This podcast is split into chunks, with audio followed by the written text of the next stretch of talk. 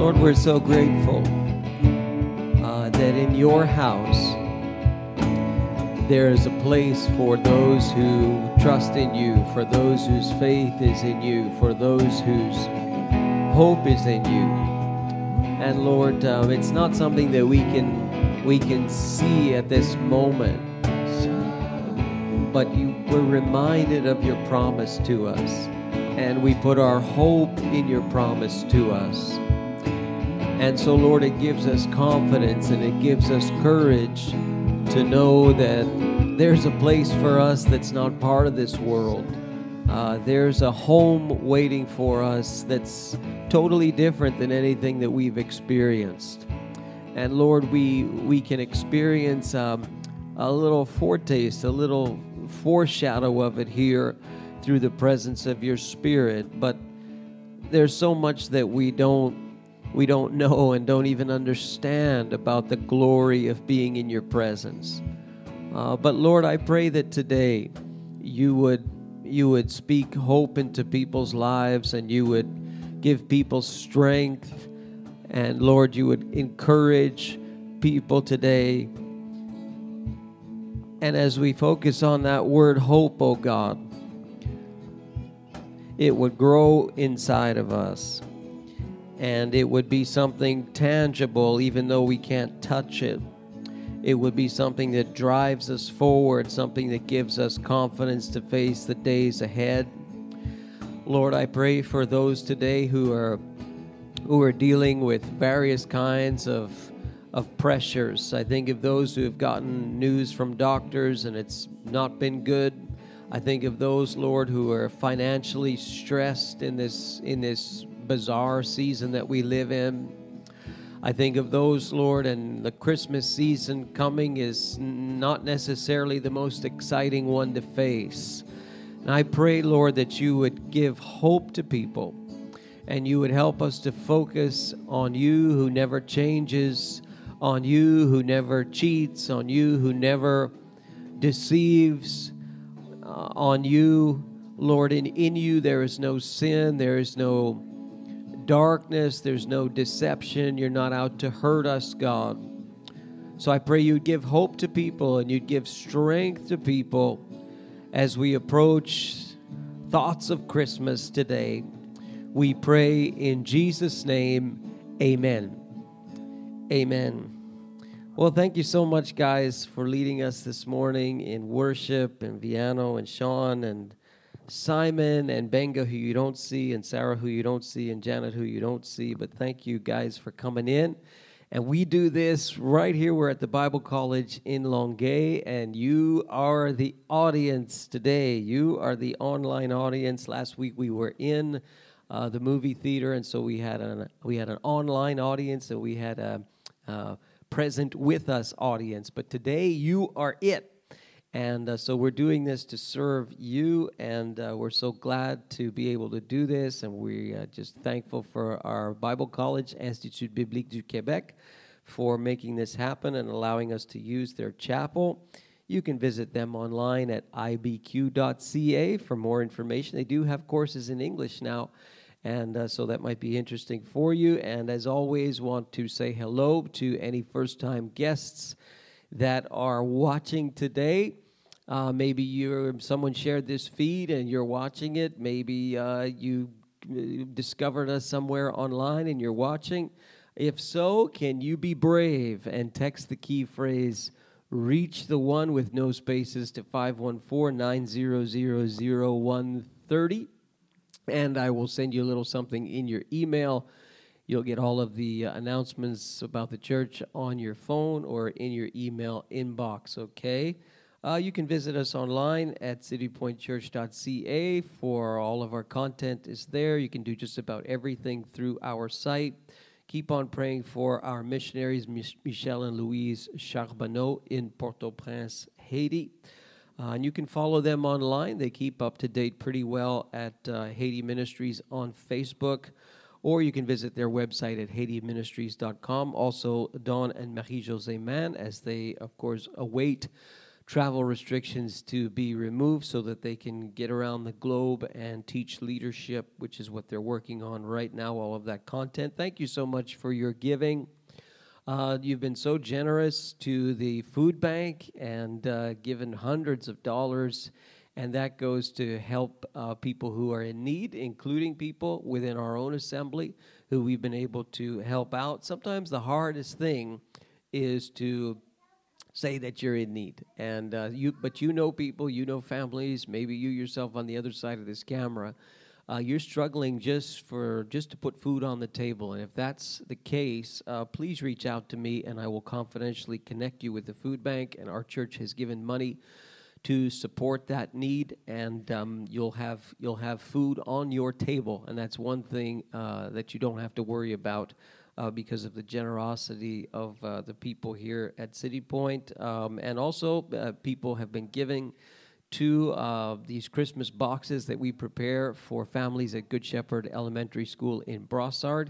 And we're going to have 20 uh, this year. I think that's the highest we've done. And uh, those boxes are worth, I don't know, I have to check about $150, $200 of all kinds of Christmas snacks and goodies. And it just makes families feel like they're important uh, at Christmas when a church says, hey, we're giving you this for free.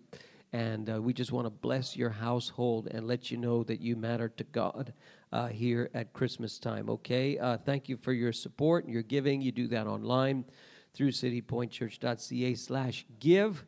And we can also accept uh, e transfers, and you know that already, okay? So thank you for being generous. Today, we're starting a new series called Discover, Rediscover Christmas. Uh, if there was ever a year to be appreciative of Christmas, it would be the year 2020.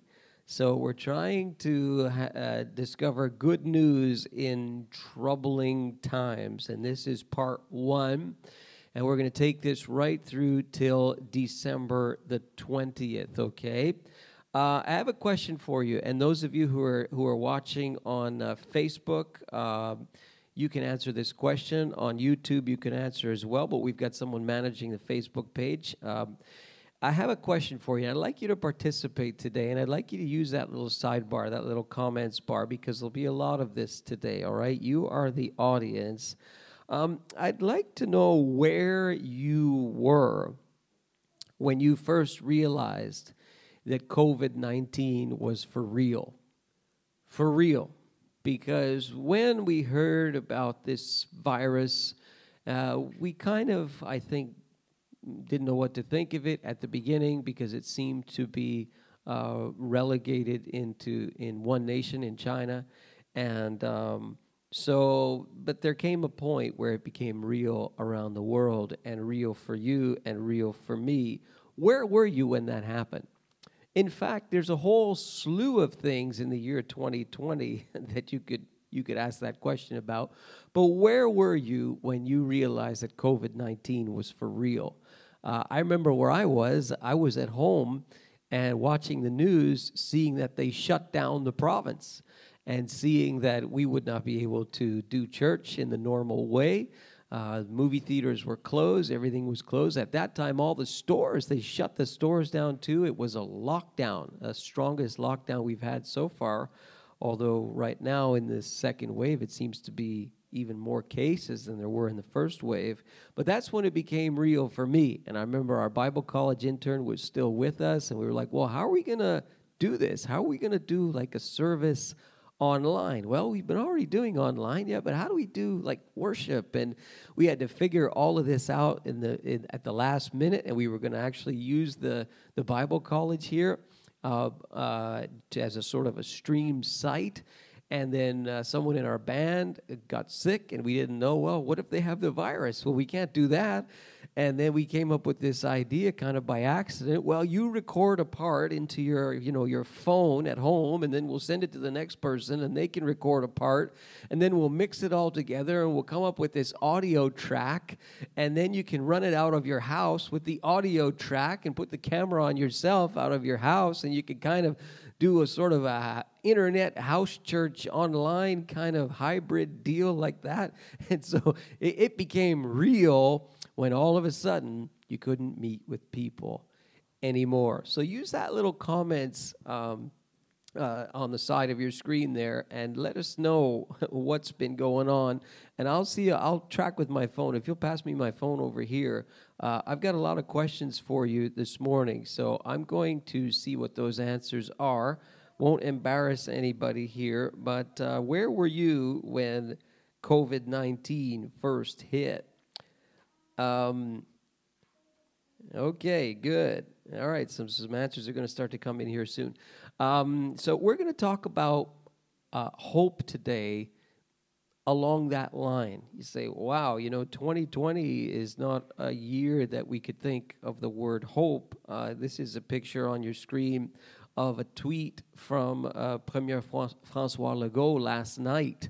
Uh, you'll see it on your screen there. You see 2020 with little masks there for the zeros, and then 2021 with a mask and a syringe. So it seems he's hopeful, and the culture is somewhat hopeful now of a vaccine.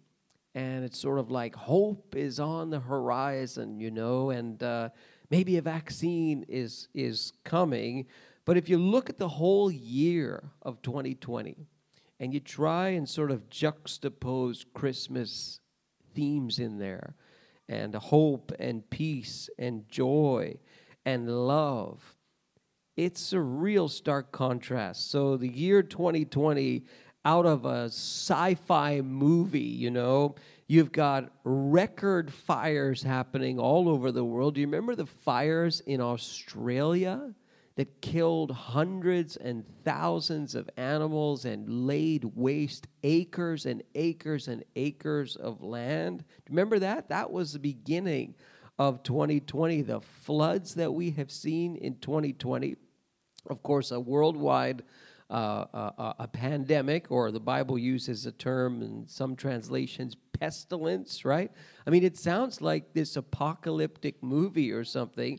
Economic collapse, resulting in mass unemployment, political upheaval and division. I mean, look at what's happening in the nation just south of us and continues to just get more and more dramatic and more and more bizarre as the days go on, and more and more tension, more and more anger, uh, cultural upheaval. We've seen this around the world with uh, uh, uh, upheaval against uh, systemic racism and other things, uh, racial reckoning, murder hornets. Have you heard of these two inch long hornets that they found in Washington state and I think in British Columbia? I mean, you look at the report of those things, it looks like it's out of some kind of crazy movie on Netflix. But that's the year 2020 so far. How do you talk about hope in such a year? And that's why Christmas is so important. Let me read to you uh, some answers. Uh, for, for one person, um, uh, COVID 19 became real to them when they were at home, and the prime minister's wife tested positive for COVID 19. Remember that? Seems like a long time ago. Here's another one who said, At home, March 13th, when my husband was told at work that he could no longer go to work. That's been the experience of many people. Uh, hearing it on the news, watching the news. I mean, the media, day in and day out, hour in and hour out, 24 7 you can doom scroll about all of this stuff going on in 2020 of course, with COVID 19 leading the pack. And here we go with Christmas. It's a great time to rediscover Christmas. And this is the beginning of uh, the season that's traditionally called Advent. And uh, Advent is a, is a word we don't often use, but it basically means uh, uh, arrival or presence. You know, sometimes when new technology comes on the scene, we use the word Advent. We say the advent of this new Sony PlayStation 5 console, right? For those of you who like video gaming, right? It's the advent of a new console or the advent of something has come, the advent of electric cars or hybrid cars.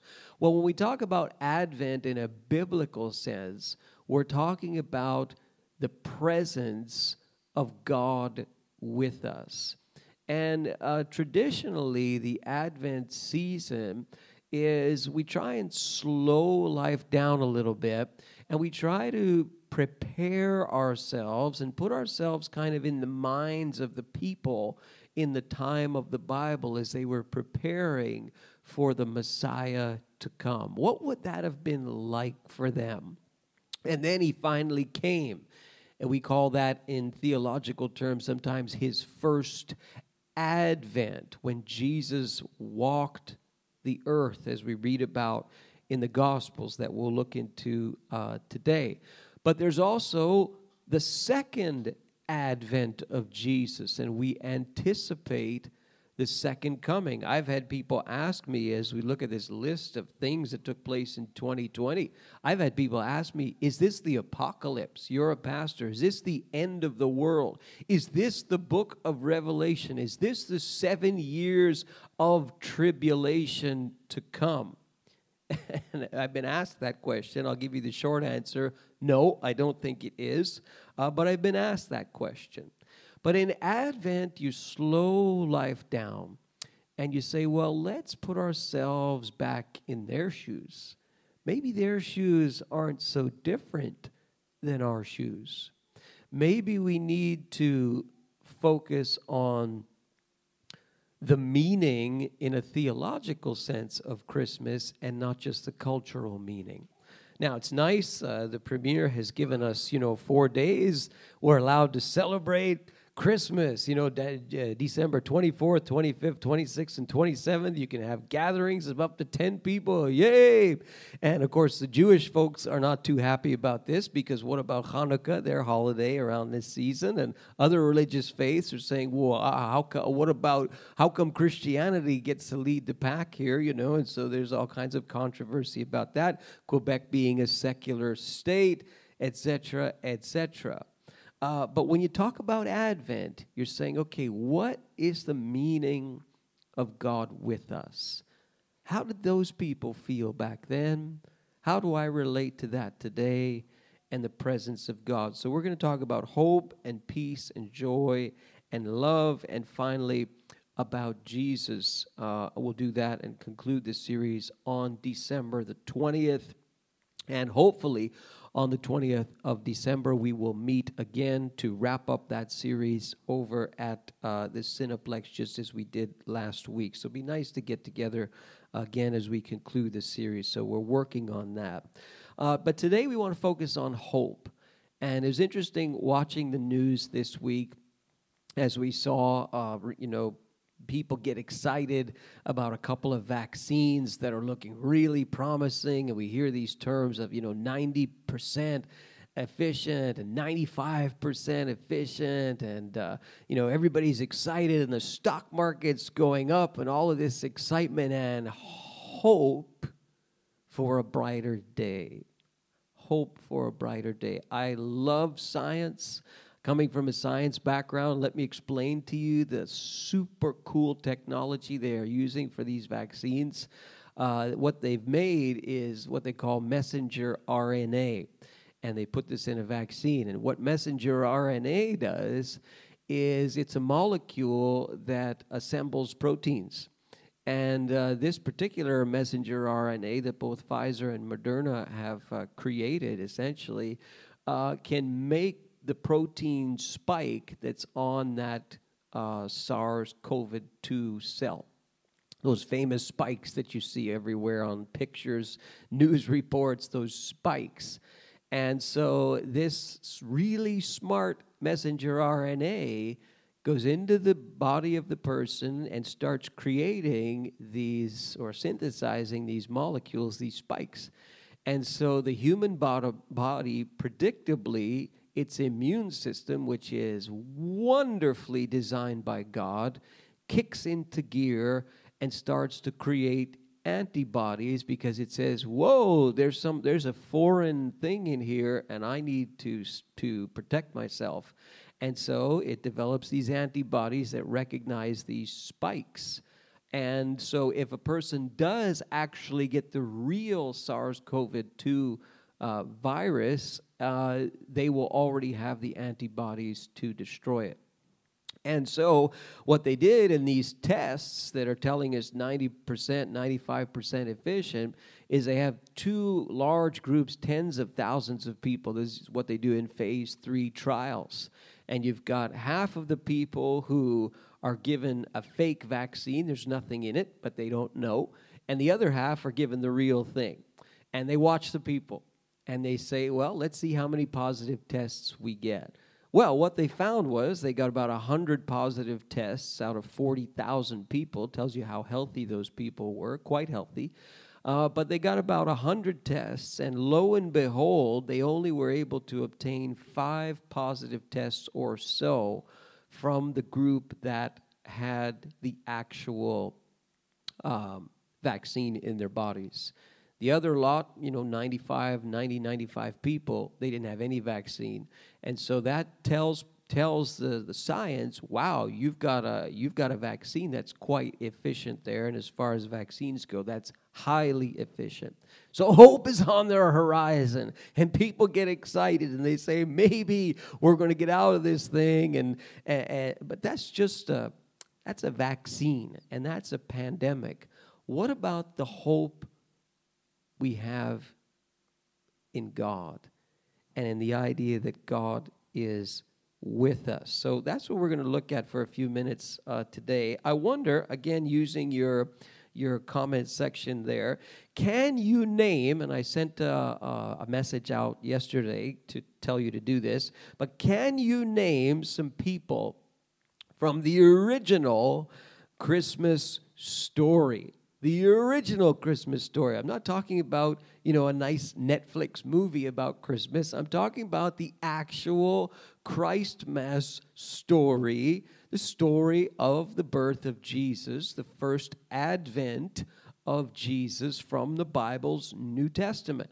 And you only have to read four chapters uh, to, to see the actual Christmas story as it's presented in the Bible and this is from Matthew 1 and Matthew 2 and you can you can cheat even and not read the boring genealogy in Matthew chapter 1 if you don't want to. I find it to be really interesting genealogy, but you don't have to read that. So really you're reading like a chapter and a half of Matthew and two chapters in Luke, Matthew 1 and Matthew 2, Luke 1 and Luke 2. You might want to take your electronic Bible or your paper, paper Bible and just plop it open in front of your lap right now and see if you can name some people from that original Christmas story. So go ahead and send in uh, your your comments there, and as they come in, I will I'll start reading them off. All right, and if there's any tech issues with the feed or whatever, bear with us, and we'll try to recover it. Uh, we seem to have a stable internet connection uh, today. Hope is on the horizon, right? But when you think of that original story, well, probably you're going to get Mary, right? The the quote unquote mother of Jesus. And while, while you're on Mary, you're probably going to get who? Uh, yeah, I can hear you. I can hear you say it, but type it in your screen there. You're going to say Joseph, right? Who's the quote unquote father, or, well, not really father, but kind of a, what would you call him? I don't know, stepfather or something of, of, of Jesus, right? Because the, the scripture te- clearly teaches that Jesus was born of a virgin. Now, don't confuse that because I've had that conversation with somebody in recent weeks. Don't confuse that with what's called the Immaculate Conception. The Immaculate Conception is not the virgin birth, all right? The Immaculate Conception is an idea out of Roman Catholic theology that Mary herself was born without sin, and that Mary uh, is essentially holy and perfect in nature. That's a Roman Catholic construct. You're not going to find that in the pages um, of the New Testament, but that's a theology that, that they that they uh, follow. But the virgin birth is this idea that Jesus was born of a woman who was still, at the time at least, a virgin. And we know that Mary and Joseph had several uh, other children afterward. They're listed for us in uh, the pages of the Gospels. So you got Mary and Joseph. You probably got some, well, starts with a W, W I. Wise men. Yeah, okay, some of our techies here. Come on, give me some comments, you guys, on online. The wise men, as we sometimes call them, or the magi, if you want to get fancy uh, with the term. And we sometimes think that there was three, but the Bible doesn't say there was three. There probably was more than three. And these guys were from the far east compared to uh, Jerusalem. And they were a sort of combination of astrologer, stargazer. Essentially, they believed that, that there would be things in the sky that would communicate information to us. And they took this very, very seriously. They're from the area of Babylon, several hundred miles away from Jerusalem. Here comes some answers Christ, Mary, the shepherds. Good, right? Remember those shepherds taking care of their flock by night, probably sheep that they were taking care of, the wise men.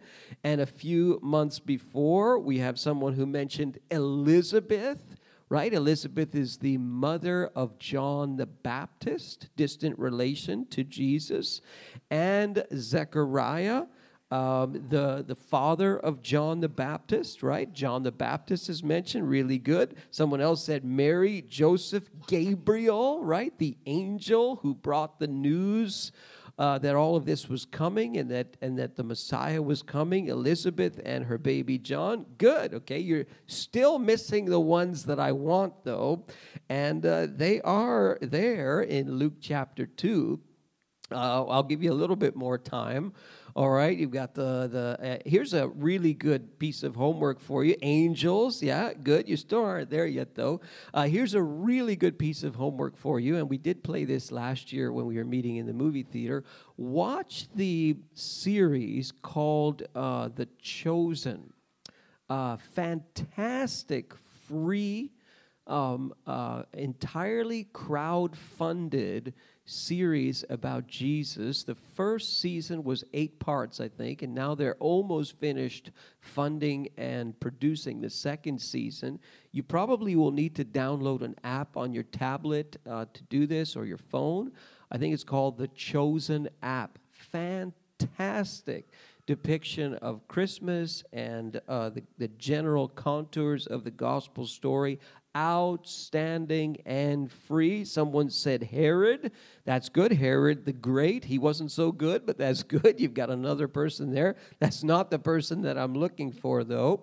Um, keep going, all right? Uh, yeah, there's another one uh, that you're along the lines of Herod his name uh, heavenly hosts okay? Yeah you've got a great company of the heavenly hosts. You're starting to get warm okay? You're in the right vicinity. Keep reading in luke chapter 2 so you've got the heavenly hosts um, in greek the plethora strata. Could have been tens of thousands of angels uh, uh, when when jesus is born. That's good. You've got herod the great that's good, but he's not so good, right?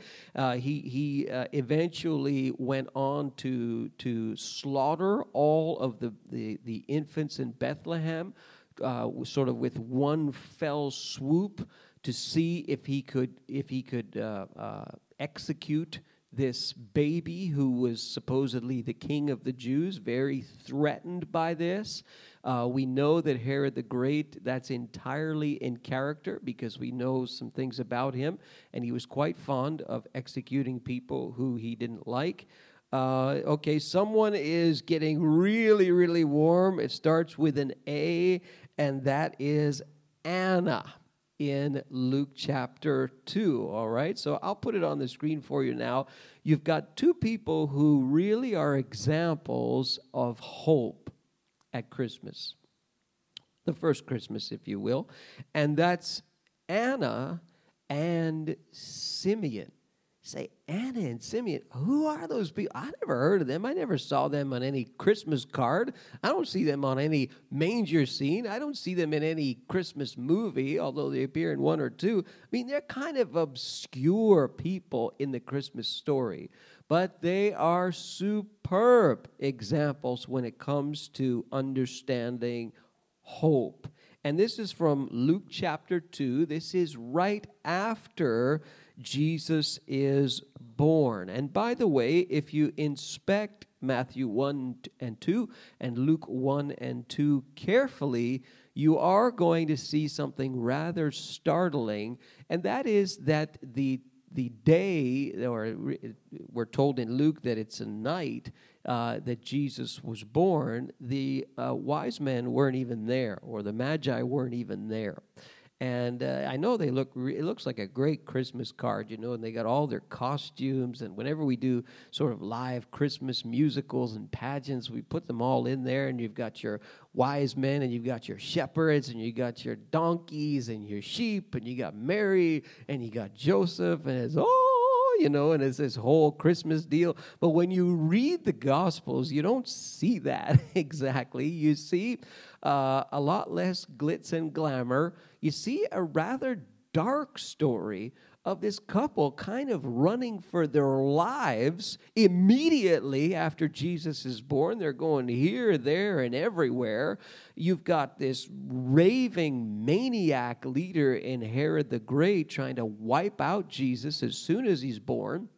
You've got a kind of a dirty scene there. I mean, shepherds weren't necessarily uh, the prettiest of folk. They weren't the most trusted of folk, and yet, yet they were the people who the angels appeared to to announce the birth of Jesus. A massive company of these angels. It you know you've got this young lady, young girl probably. She probably was a a teenager at best in that culture. Uh, Jewish couples were betrothed at very early ages, and she's pregnant. Awkward, right? she has not been with a man yet. In that culture, that would have been very frowned upon, really awkward situation. So there's all kinds of weird stuff. It's not pretty and glorious and glamorous. It's kind of, to be honest, it's kind of raw. And after Jesus is born, you see the typical Jewish customs being followed here in uh, Luke chapter 2, starting from verse uh, 22. I'm going to read it there. Hopefully, you've, you've got it open, either your electronic Bible or your paper Bible. Um, well, I'll start at verse 21. On the eighth day, and that would have been the eighth day after Jesus' birth, when it was time to circumcise him according to Jewish law, um, he was named. They would also name the, the boy at that point. He was named Jesus the name the angel had given him before he had conceived. Uh, Jesus is a Greek uh, word for Joshua, which basically means uh, Jehovah saves. So this is a very specific name that they were supposed to give to Jesus. It was common at that time, as common as Joshua is today, uh, but that's what it meant. And the meaning of the name is very, very important as you read the Christmas narrative. So they give him this name, Jesus, the name that the angel had given him before he had even been conceived.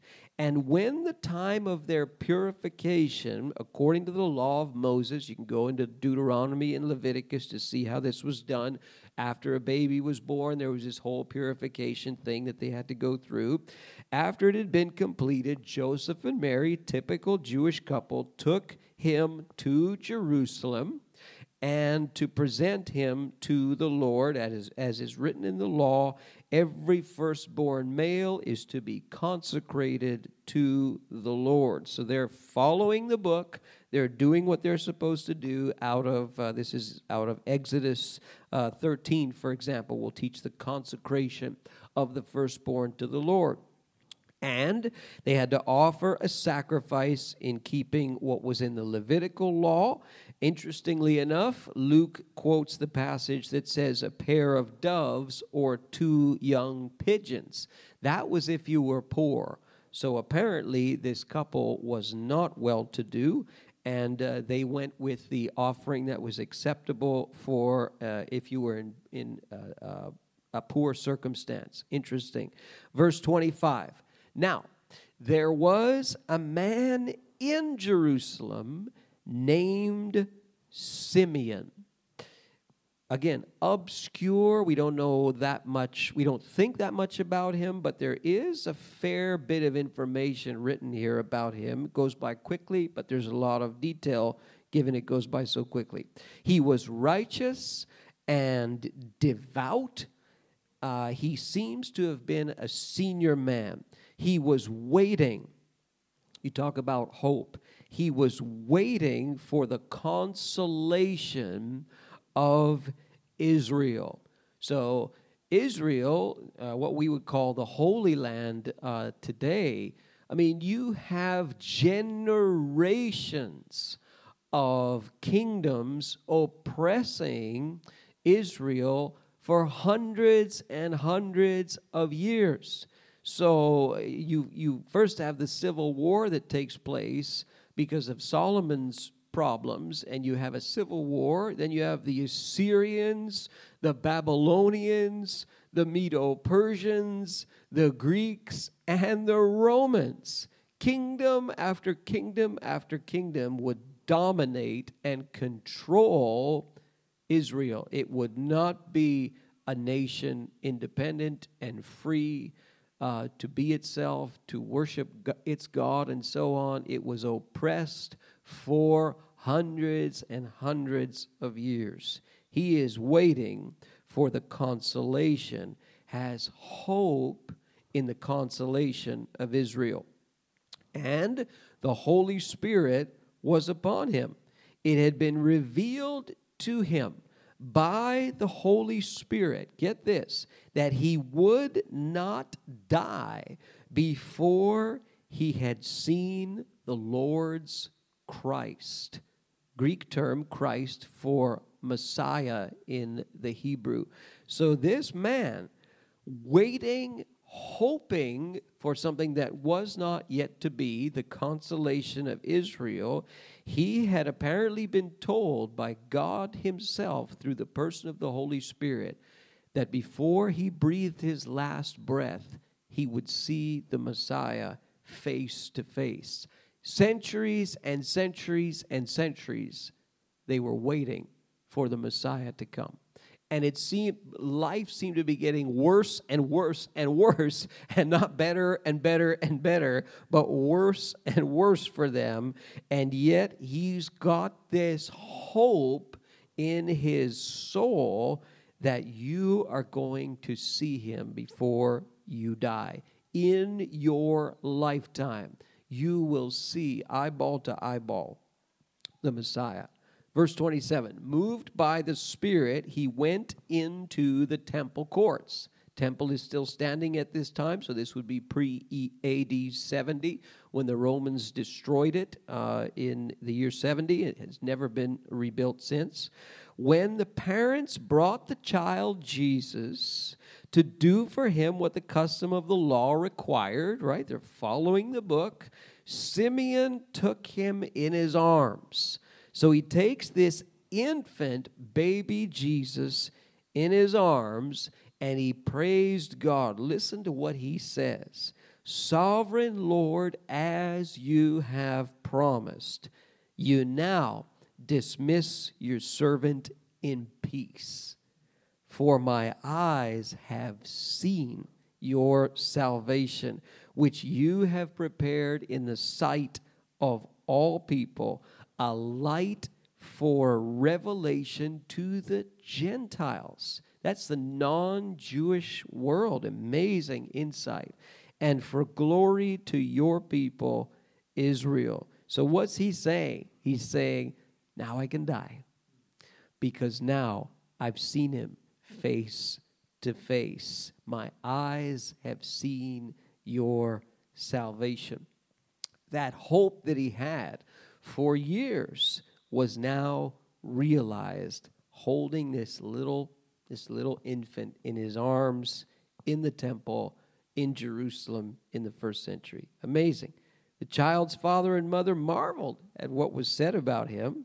And then Simeon blessed them and said to Mary, his mother, listen to this rather, rather stark uh, words.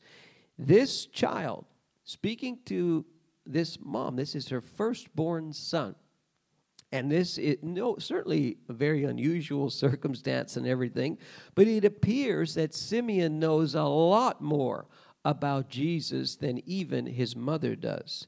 This child is destined to cause the falling and rising of many in Israel. Wow, that's, I don't know if I'd want that for my baby. And to be a sign that will be spoken against. Oh, I really don't know if I'd want that for my firstborn son so that the thoughts of many hearts, Mary, will be revealed. And it's going to happen to you too, Mary. A sword will pierce your own soul too. Maybe referring to the fact that Mary watched her own son die some three decades later at the hands of the Romans. Um, on a cross. A sword will pierce your own soul too. That's a really strange, really stark uh, set of statements that are made about her firstborn son. Wow. It's not all. Then you run into this lady, Anna. There was also a prophetess, Anna, the daughter of Phanuel of the tribe of Asher. She was very old. Both of these people appear to be seniors. Certainly, um, Anna is, and one would presume Simeon was quite old as well. She was very old. Listen to the hardship this lady lived through. Uh, she lived with her husband seven years after her marriage, and then was a widow until she was 84. And when you were a widow in that culture, that was tough living uh, because that was a patriarchal, male dominated culture. And this lady uh, was widowed for most of her adult life, only had seven years with her husband, and then widowed until she's 84. She never left the temple, devoted, worshiped night and day, fasting and praying, and coming up to them, the couple, Mary, Joseph, and little Jesus, coming up to them at that very moment. So, right on the heels of uh, of Simeon and this this experience that they had with Simeon saying these things about their son. At that moment, she gave thanks to God and spoke about the child to all who were looking forward to the redemption. Looking forward, that's a hope statement. Looking forward to the redemption of Jerusalem. What can we learn about hope from these two senior folks, not often thought about in the Christmas stories. Three observations for you, okay? Number one, hope sees beyond the current circumstance. For sure, you could say this about Simeon and about Anna. Current circumstances didn't look too good. I mean, they, they look pretty bad if you if you really if you're really being honest and factual, they didn't look good at all. And yet, these two are not at all surprised that God kept his promise. They're not at all shocked. I mean, Simeon sees it coming. He's able to identify who this little infant is. So is Anna. And they're, they're, they're very confident and very sure they may be the most confident people in the whole, uh, the whole Christmas narrative, except for the angels, as to who this baby is. How did they get that confidence? How, what were they seeing? Because hope sees beyond the current circumstance. In fact, the more hopeless the circumstance that you're in, the more hope you can have the worse it looks on the outside, the worse it looks in the present, the more hope can come alive and the more powerful hope can be. You have to have circumstances that don't look real good if by definition you're going to have hope. So Paul words it this way um, in the book of Romans uh, and chapter 8. And you can write this down, or if you're really quick, you can you can flip there. I'm going to flip there. Romans chapter 8, verses 24 to 26. This is uh, what he says. Again, the whole theme of hope. He says this, verse 22 We know that the whole creation has been groaning as in the pains of childbirth right up to the present time, speaking about the brokenness and the decay in creation, as if something needs to change in creation, as if it's not perfect, as if it needs to be fixed. Sound familiar? That's what happens when you have a pandemic. That's broken creation, okay? Not only so, but we ourselves who have the first fruits of the Spirit, we groan inwardly as we wait eagerly, that's a hope statement, for our adoption as, uh, as sons or as daughters, the redemption of our bodies. So he's talking about somehow creation is going to be redeemed, somehow the physical body of the believer is going to be redeemed. For in this hope, verse 24, we were saved. But who but, but hope that is seen is no hope at all. So in other words, you have hope, but you don't yet see what you have hope for. Your hope is for something to happen, but you don't yet have what you are hoping for. That's the definition of hope. So it's going to exist and be alive in circumstances that are kind of opposed to what you're looking for and what you are hoping for. I say that to encourage you because some of you, you feel like it's hopeless. When it feels like it's hopeless, that's the perfect opportunity for hope when the circumstance seems to be against what you're hoping for, that's a perfect opportunity for hope to actually start to grow, provided you've got a, a reason to have it. So here he says, For in this hope we were saved, but hope that is seen is no hope at all. For who hopes for what he already has? Implication. We don't already have the redemption of our bodies. We don't already have the redemption of creation. That's obvious. But if we hope for what we do not yet have, we wait for it patiently. And in the same way, the Spirit helps us in our weakness. So, this hope that Paul is speaking of is something that is persistent in circumstances where you don't see the thing you're hoping for at all. And some people confuse hope for the thing that they're hoping for. the two are different. You can have hope for something and never see that something in even your lifetime and you can still have hope for it. You see this in the in the book of hebrews chapter 11 the hope that the patriarchs had that abraham and isaac and jacob had and these people they were living for something and hoping for something that technically they never saw.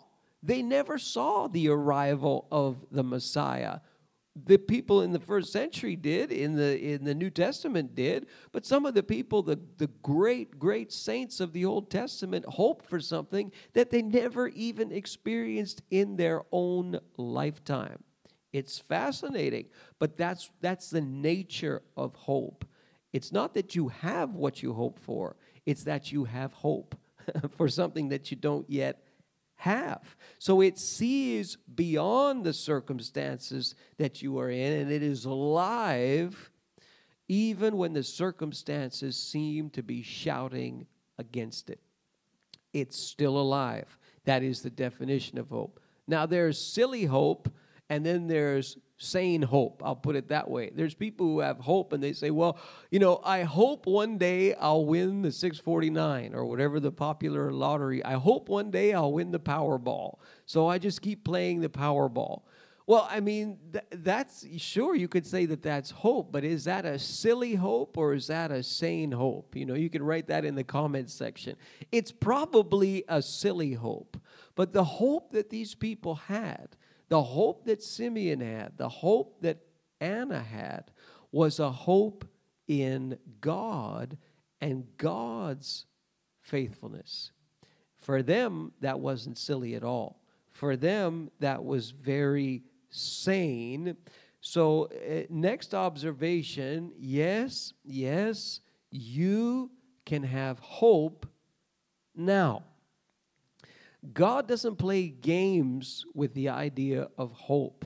He doesn't sort of have it on the end of a, of a carrot string that he's sort of pulling away from you uh, so that you're grappling to have hope.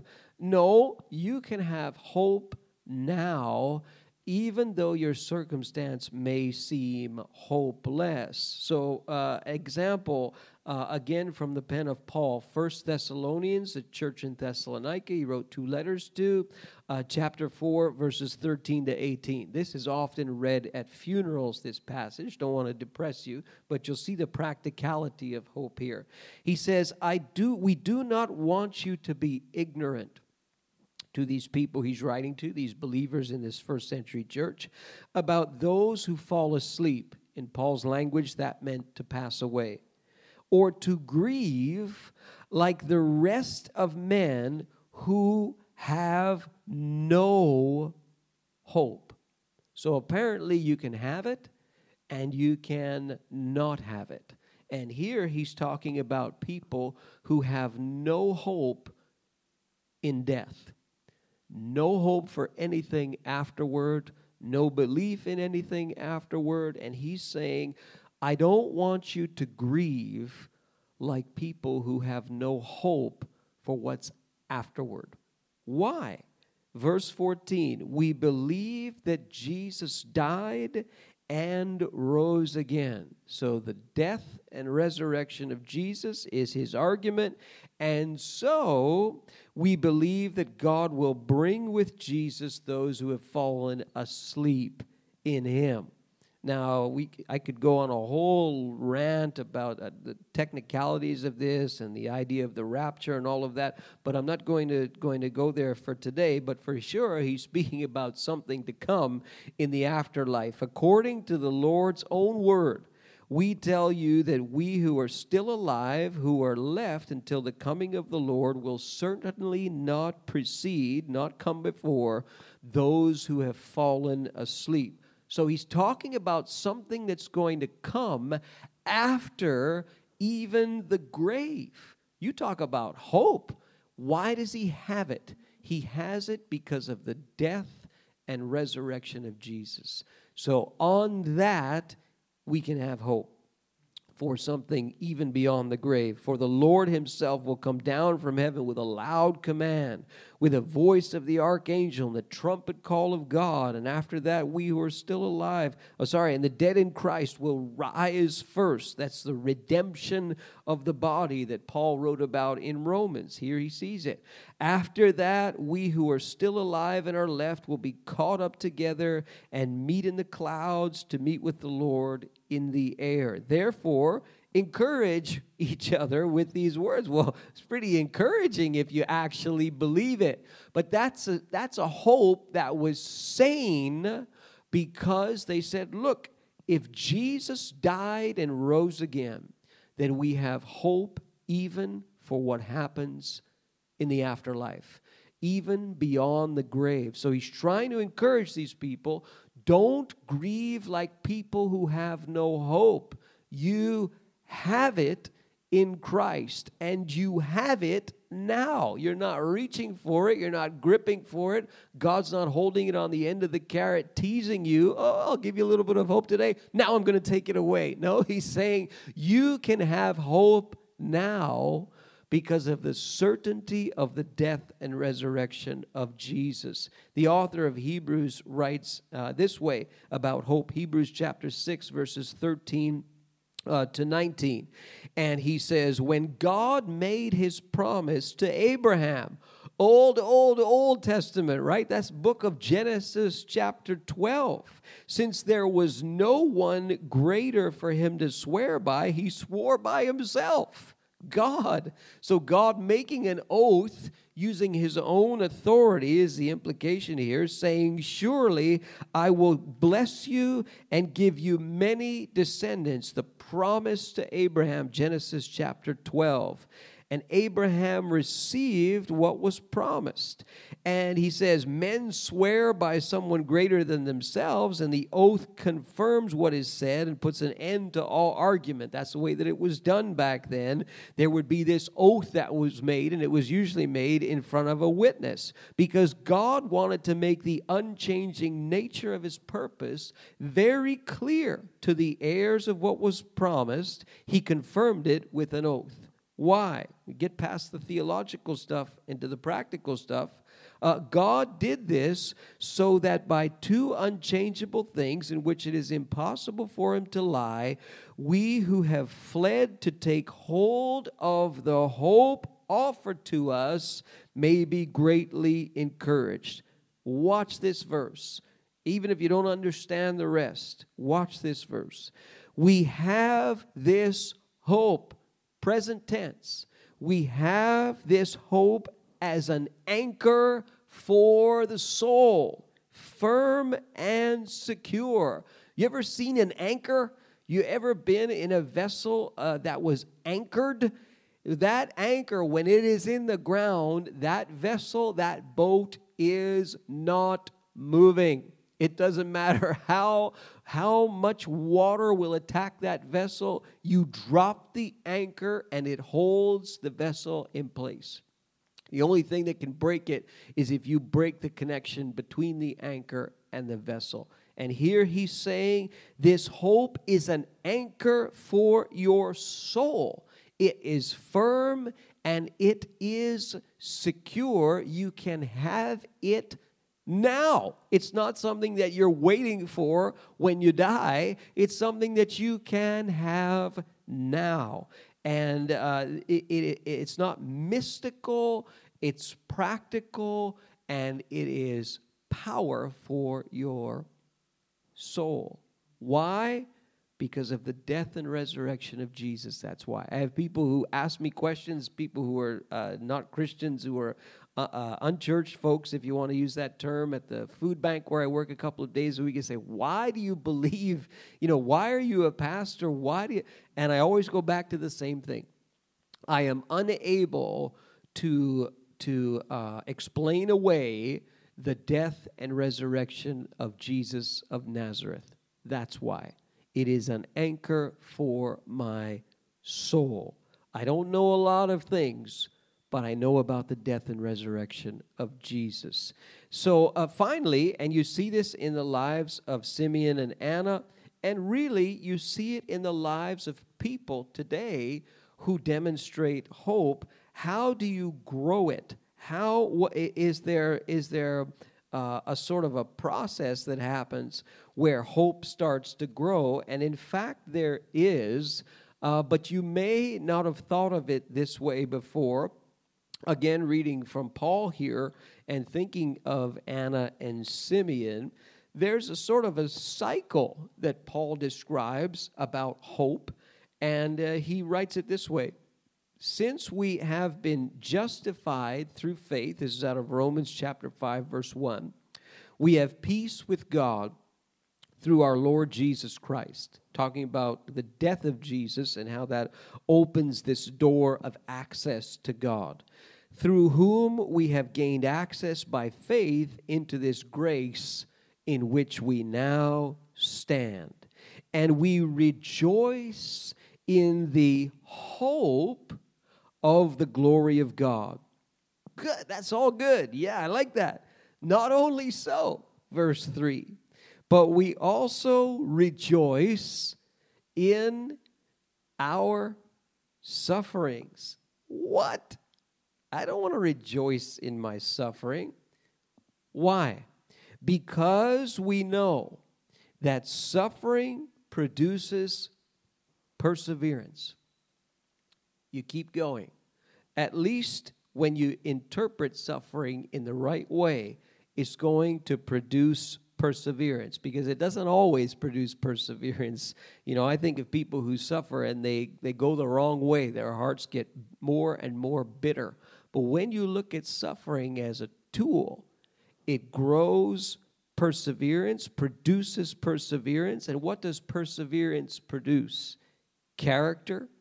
And what does character produce? Hope. It starts, cycle starts when you go through hard times.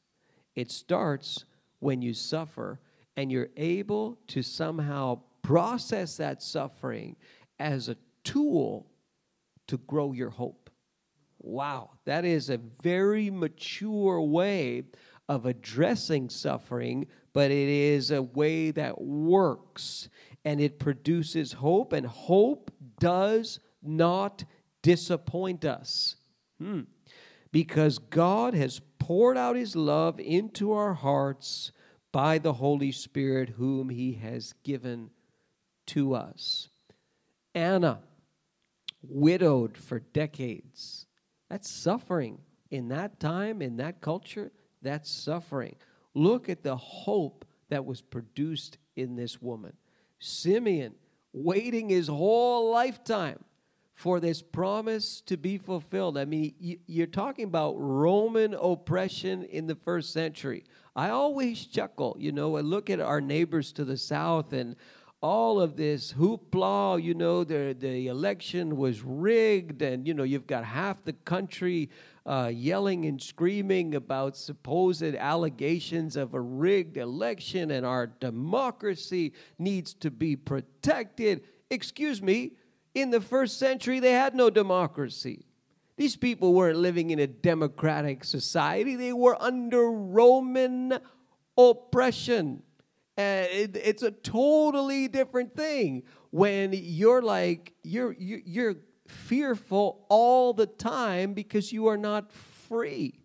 And this is the way that they lived. In fact, this is the way that the people lived for hundreds and hundreds of years. And here you've got Simeon. He lives his whole life waiting for this promise to happen.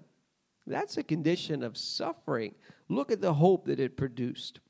Uh, modern day example, especially when it comes to uh, perseverance. I'll put his picture on the screen. I had not heard of this this man until I did a little bit of, of research.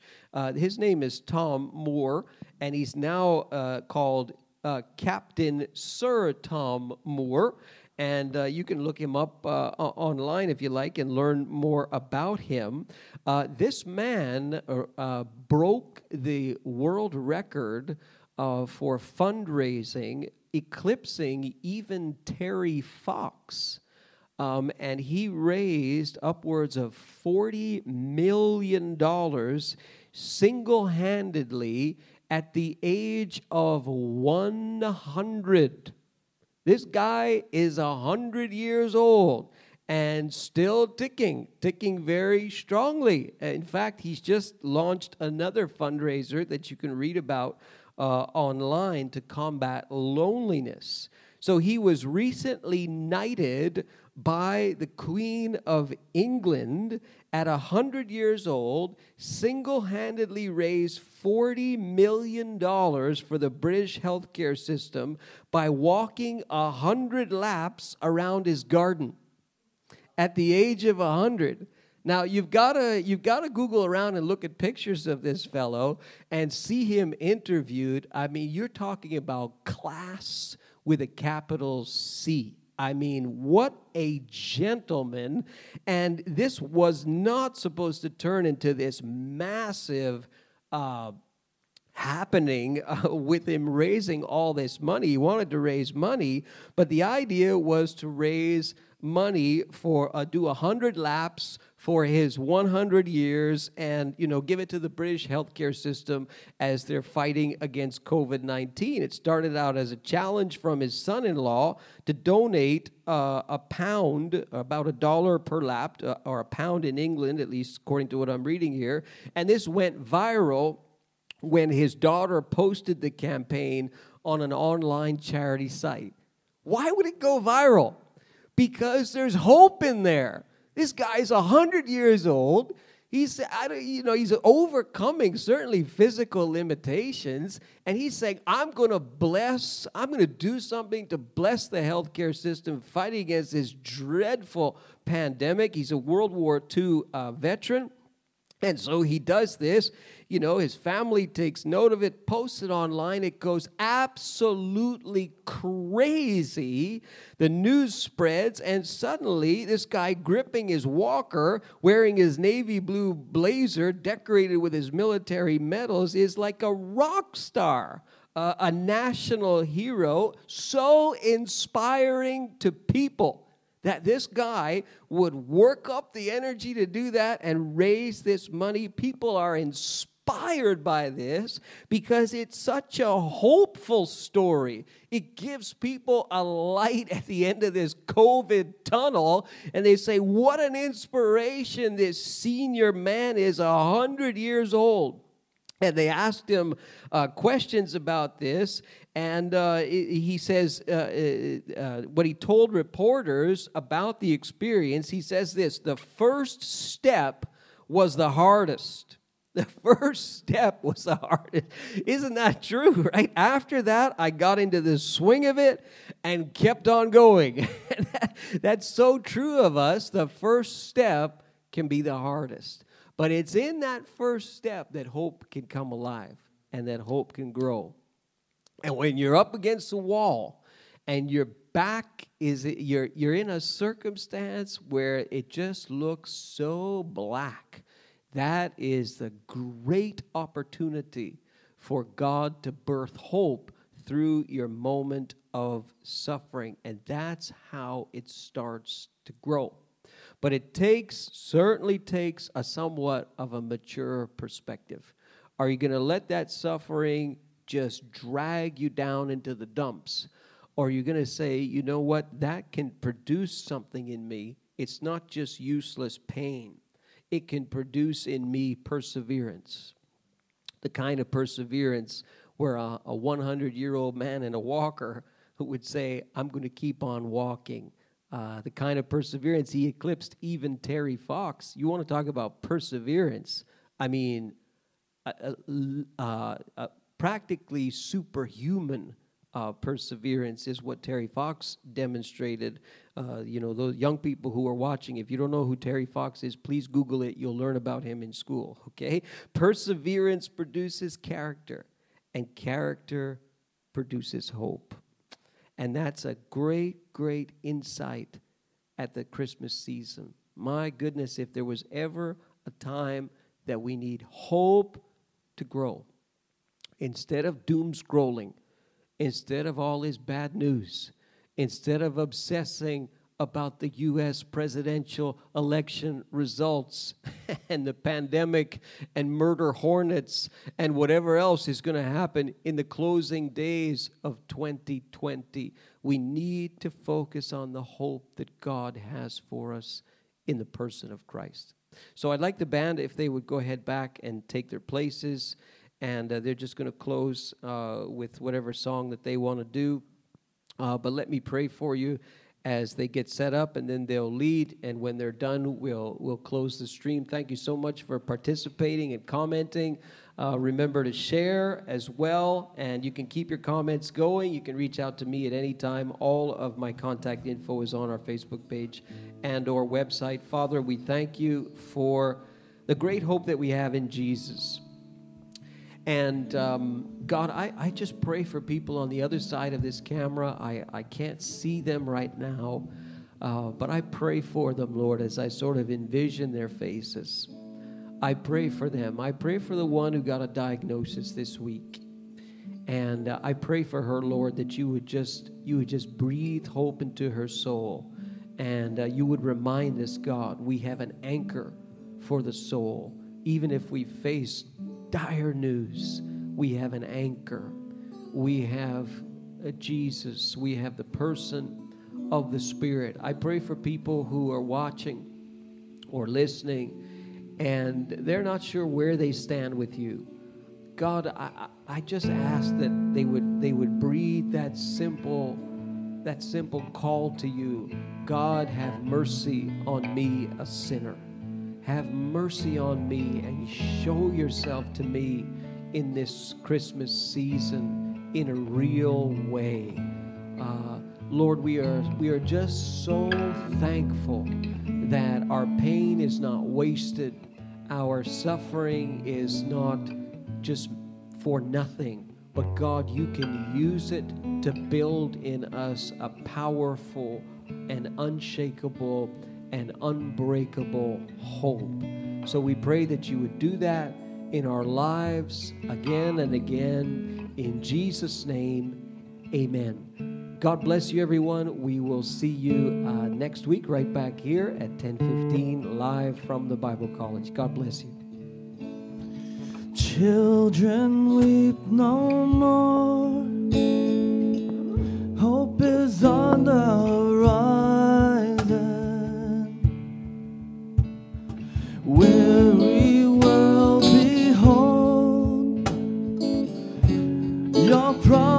promised Messiah.